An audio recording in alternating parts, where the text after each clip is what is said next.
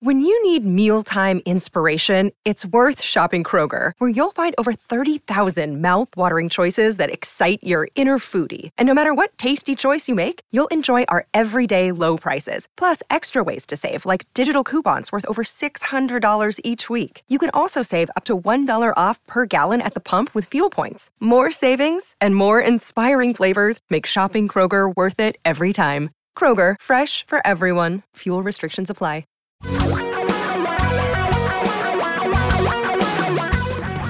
Reality radio for a really great future. We're talking real money.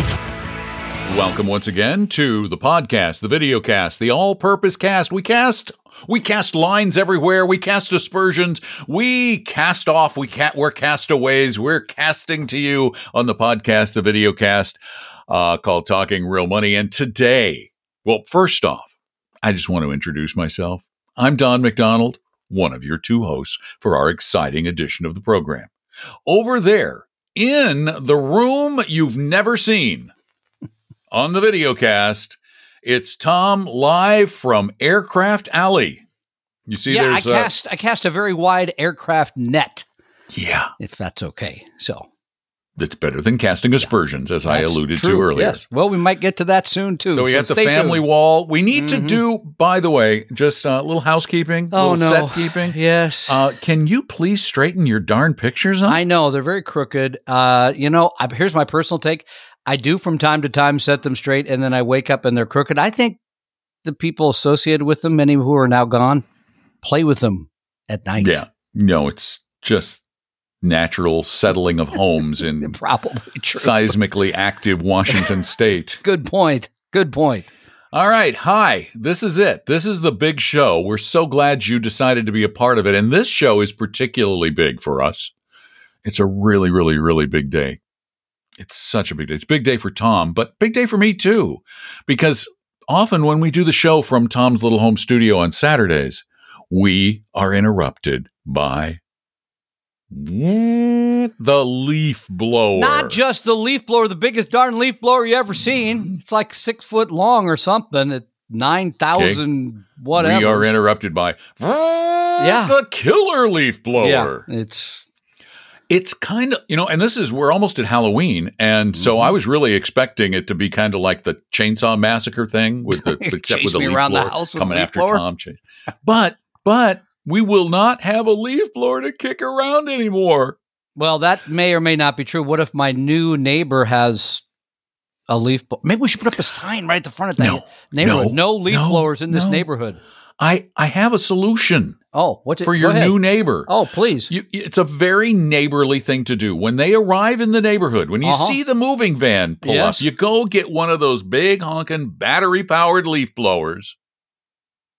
They'd only go Very quiet. Oh, I give them that as a that- gift. As a, as a welcome to Wow, the and neighborhood normally we've given them cookies, which that's probably the reason No. people don't like us in the neighborhood. Leaf Okay. blowers. Go with leaf okay. blowers. All right. Battery powered Amazon. Here I come. Stand ready. Yep. So uh, yeah, um, and um, because it's nice to help people, isn't Indeed it? it Isn't is. it? Yeah. It's nice. Yeah. I- And and that's what we try to do on this program, on this podcast, on this video cast. We try to help people. And you can join us here uh, by sending us questions or calling them in to 855-935-TALK or uh, typing them in at talkingrealmoney.com. But we also are something bigger, something more well no i guess the podcast is bigger.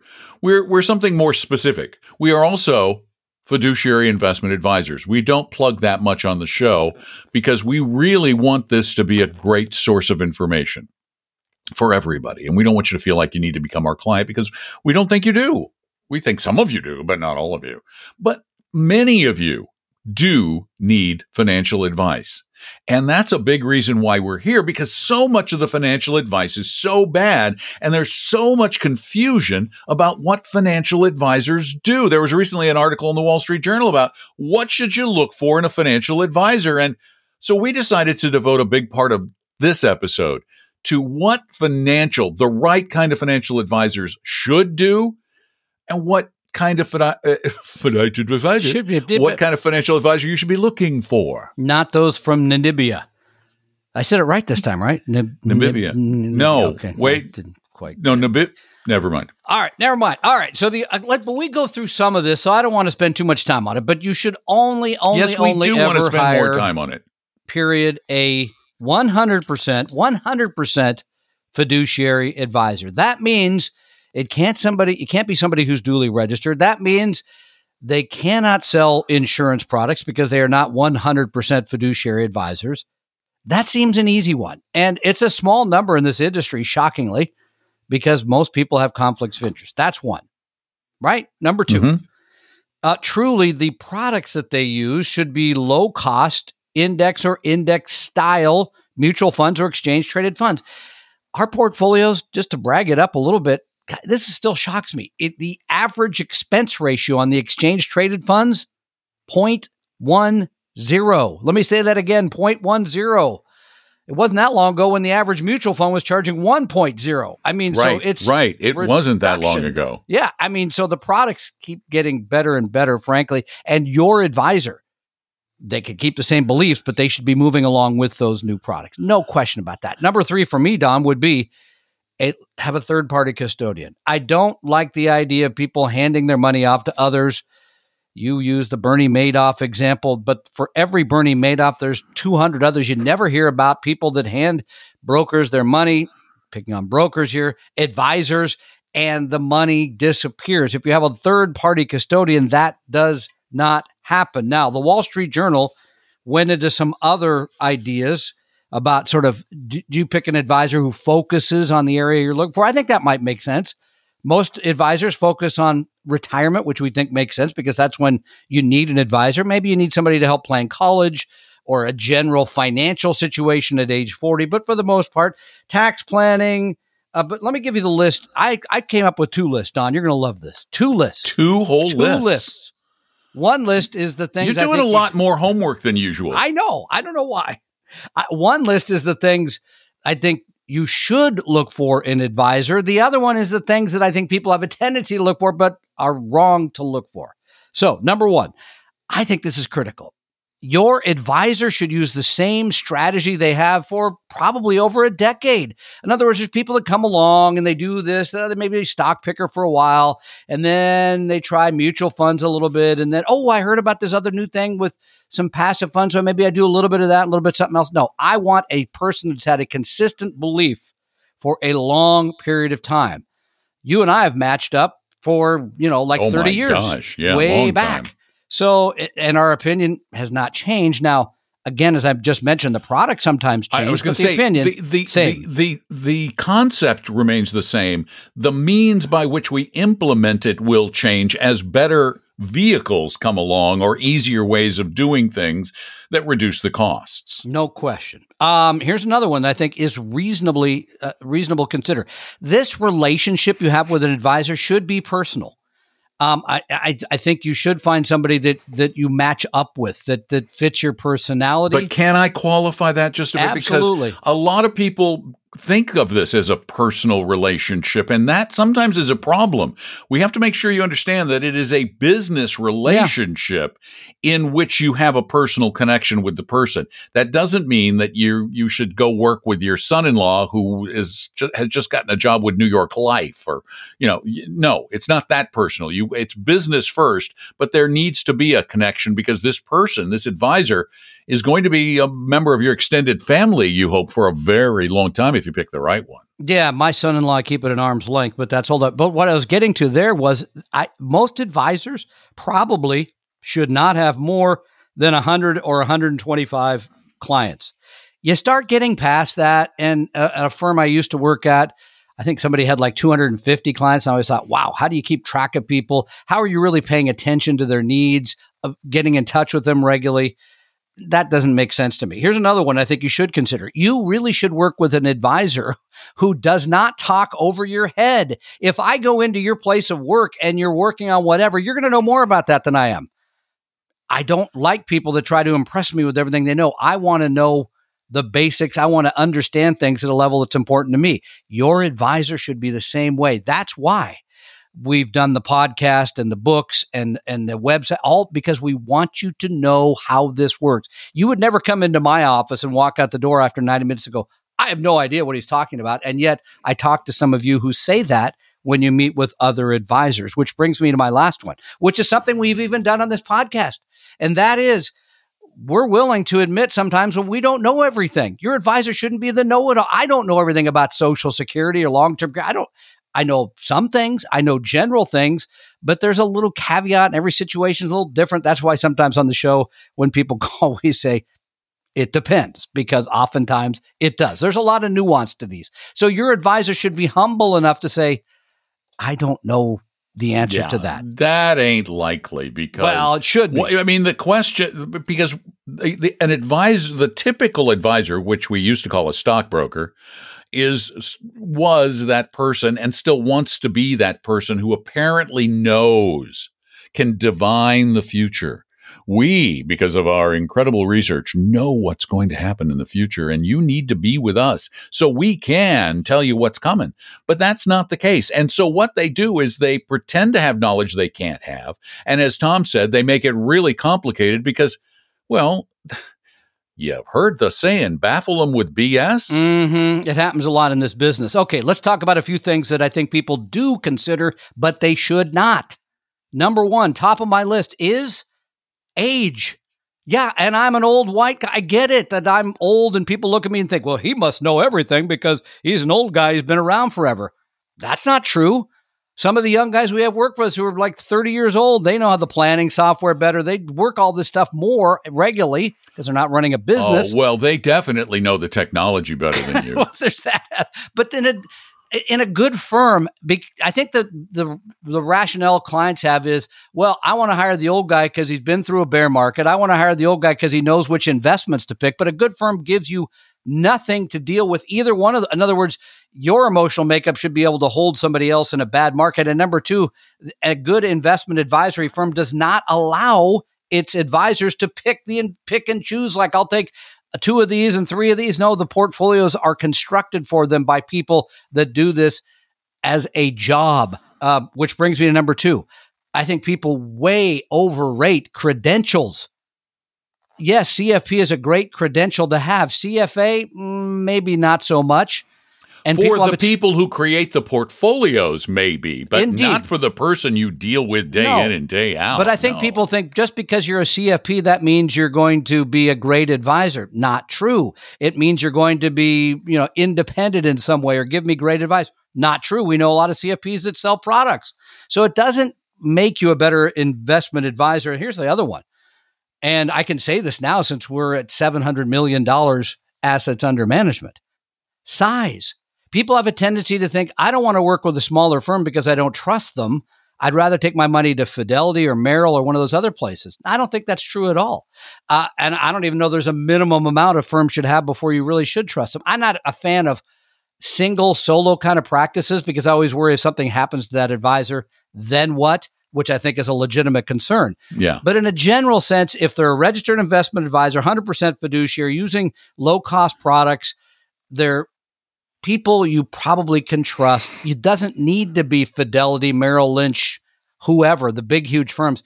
In fact, I think you'll get a better experience from the smaller ones. So I, that's not something I would put into my decision making if I was trying to decide on an advisor. And let me throw this in because we talk about the fiduciary aspect. And today, everyone who provides financial advice, almost everyone, except maybe insurance agents, and even they're trying, consider themselves to be a fiduciary. They're looking out for their clients' best interests because otherwise, if they didn't convince themselves of that lie, they wouldn't be very convincing to you, their their potential clients. But the fact of the matter is, there was a recent, another recent article that uh, about financial advisors said that there were approximately ten thousand registered investment advisors. Now that refers to a firm, not individuals. The individuals are investment advisor representatives. Correct. The RIAs are the firms, and that there are about 10,000, uh, roughly, registered investment advisors with the SEC in the United States. Of those, of those, just those, this is not stockbrokers and insurance agents, of just that group, less than 3,000, less than 3,000 are 100% fiduciaries. In other words, they don't have an insurance license to sell insurance or a securities license to sell stocks and bonds. They're not a broker dealer too. So it's a, the key is you got to find one that 25 to 30% that aren't affiliated with a broker dealer and aren't dually registered then then you can start sorting from them as to who has the best fee structure, who provides the services you want, and that kind of stuff. But it's important that you whittle it down to that group first. And I got to tell you, then when you throw the stockbrokers in and all the insurance agents who claim to be financial advisors, you're looking at numbers st- say about 1% of all the financial advisors out there, people who give financial advice, are always required to act in your best interest. And that's, that's really sad. the person you want. There's I agree it's sad, but that's the person you want. I think we have a list on our website of a few folks that we know and trust few. that that you could start with that would give you an idea of where to head. Right. And we also have a really cool list at talkingrealmoney.com slash help where you can look at some of the bigger advisory firms. And I've actually marked whether they're always a fiduciary oh. or not always a fiduciary. And you can see what their maximum fee is, and you're going to be shocked. yeah, it's you're going to be shocked. Go look your guy up. Shocking. Gal. Yeah, you two, know, two and a half percent, three percent, etc. I was going to say, Crazy. if you're with Ameriprise, the highest fee they can charge as a fiduciary is three percent. Isn't that nuts? There, we don't charge that, Don. Oh. Yeah, that's what they say, but it's in your ADV. Yeah, if you could. don't charge that, wouldn't it be a competitive advantage to put 1% in there? Indeed, it would. So and again, no, I think I that's a fair. That. I think one is fair. Anything north of that is too much. Right. And, and and one is where you start really. About 1% is where most advisors should start. 1 1.1 somewhere in there. But as your assets grow, your fee as a percentage should go down. It should. It's not that much harder to manage 2 million than it is to manage 1. Graduate. Yes, I agree. So, there's some tips for finding a financial advisor. If you need a little bit of help from one, and we don't, we're not asking you to become our clients. If you want to, that'd be great. But we do try to provide help to everybody. See, I edit this part out where Tom is pointing to himself. Yeah, be our clients. Uh, no, okay, don't ask for free help. Yes, that's true. We do that for everybody mm-hmm. because we know that there are some do-it-yourselfers who just need a little more guidance, or there are people who are, you know, lost. They're looking at their portfolio and they're they're literally the folks who said, "I don't know what my stockbroker told me. I don't yeah. even know what this stuff is." Or I was told this is a very special annuity, one that I really had to have, but it doesn't sound like it when I hear your podcast. Hmm. We'll look at it for you. Probably because it's not. Just go to vestory.com, V E S T O R Y.com, uh, and set up an appointment or call 800 386 3004. If you have questions for the podcasts, call 855 935 TALK or go to talkingrealmoney.com. And boy, do we, we have just been piling up the questions, Tom. This means piling I have to write something down now? Piling okay. them. All you right. want one? Go ahead. Well, we got time for one. Running That's a little all? late. We got running right. a little late here. Yeah, go. We'll do one. All right. Hey guys, thanks so much for your podcast. By the way, you're the one who ran a little long, long-winded. I know. I was. I well, I did my homework this time. You did. Thanks so much for your podcast. After listening to you, I finally feel like I can start implementing an actual investment strategy instead of just making random picks and crossing my fingers. I love that. They really should teach this stuff in school. Yeah. Well, my do. question you should have come to my class. I just taught it two weeks ago. My question is on small cap value funds. I am divorced, 40 years old with no kids, and my only debt is my mortgage. I scored a 77 on the risk quiz and feel comfortable to be all in equities for at least the next 10 to 15 years. I have a Roth 401k, an individual rollover IRA, and a regular after tax brokerage account. In the Roth 401k, I only have one option for small cap, which is FSSNX, and no value option. So this is an easy pick. But for the rollover IRA and the brokerage account, there, is there a fund you can recommend? Yes, Tom, I have Victor Tango. Yeah, no, actually, this is very easy. But I was Oh, wait, I up- got more. I got more. I'm okay. I'm going to look up FSSNX. Should I should I first, yes. consider VB Vanguard Small Cap, VBR Vanguard Small Cap Value, VTV Vanguard Value Index, or something else? I do hear you say to overweight this category in an all equity portfolio. What percentage do you recommend? Actually, we don't say to Well, we dramatically overweight overweight it. Compared to just- what the cap market Yeah, capitalization. is. correct. You just Yes. have you you use your VT and then you add some small cap to increase your small cap valuation. But we usually say about what about ten percent of the But equity no, it's about twenty. You take VT plus Okay. twenty, but uh, plus twenty percent. By the way, I looked up the FSSNX. That's a Fidelity Small Cap Index. That's a very good fund. Nothing wrong with that. Nothing That's a great bad. way to get small cap. Yeah, you don't, as you said, have value. Here's what I would do if it was mine and I had the VT. I would do VT plus AVUV. That is Avantis's U.S. Small Cap Value Fund. It is going to tilt more to value than I think any of the Vanguard uh, small cap values will give you. It uh, it is very inexpensive. It can be traded for nothing and uh, it's more tax efficient if this isn't a taxable account. So, for those reasons, I would favor that product for exposure to U.S. small cap value. AVUV. AVUV, and it Yeah. does have a serious value tilt. Yeah. Um, So, here's just- the thing I when just you say look at VBR overweight. by comparison. Yeah, what we're saying about overweight is if you look at the world in terms of market capitalization and you just put your assets out there according to that, you end up with a portfolio that is really, really, really a lot in U in U.S. large uh, growth or U.S. large blend, and especially uh, global large blend because those companies are huge compared to the small. All we're saying is instead of just doing that, which is uh, the the VT is going to be tilted, if you will, to U.S. large growth or U.S. large blend. Adding in a separate fund that has the the tilt to U.S. or is only, by the way, the U.S. small cap value will put more in that asset class than you would have if you just did it by market capitalization. That sort of tilt, if you will, has meant a greater return for a very long period of time, going back, I believe, to 1926. So that's why. Wow. And AVUV is dramatically more uh, heavily tilted toward both smaller and value. It's a smaller cap fund and it's more of a value fund. But the, on- the only downside I see to AVUV, and I want to be re- uh, real, real upfront about it, is the VBR has an expense ratio of seven one hundredths of 1%, seven basis points. Yep. The AVUV, the Avantis US small cap value, is 25 basis points. Yep. So that's that's that's some friction to overcome. It is some friction, as you said. Uh, the tilts are stronger. They're in it, so therefore we would expect that that would make up for the additional expense ratio. We won't know that for many years. The fund hasn't even been around that long, couple of years. So Okay, it- it started in 19. Yeah. Yeah, so a couple of years. So yeah, I mean, and again, uh, those are things fine at the edges. Your thinking is absolutely right, but I would be tempted to use VT plus AVUV to give you a little greater exposure to small and to value, certainly than you get in a sort of global index fund.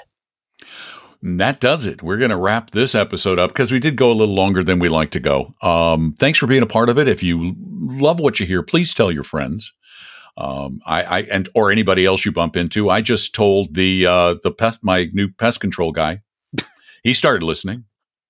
He did. Did He- it work? It didn't it- work. You're still there. Yeah, the pest no, control no, guy didn't get the job done. Well, he says it could take a little while. okay, well, breathe Uh, in a little heavier, would you? Come on. And and uh, and it's so funny because he called me. He said, "I'm coming by to do your service because I signed the contract yesterday." And but he calls up and he goes, uh, "Don, uh, just want to let you know, Don is always right." Oh man, and that what a bonus deal for you. So He good for you. Actually, listen to the podcast. So Yeah, tell your friends. did.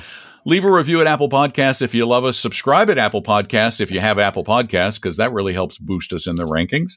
And take really great care of yourselves. And we'll probably be back here tomorrow with another podcast, maybe even a video cast if things go well. We cannot, I cannot guarantee the video casts because too many things go wrong with syncing audio and video. This is new technology what, that we're using and hey, go weird on us.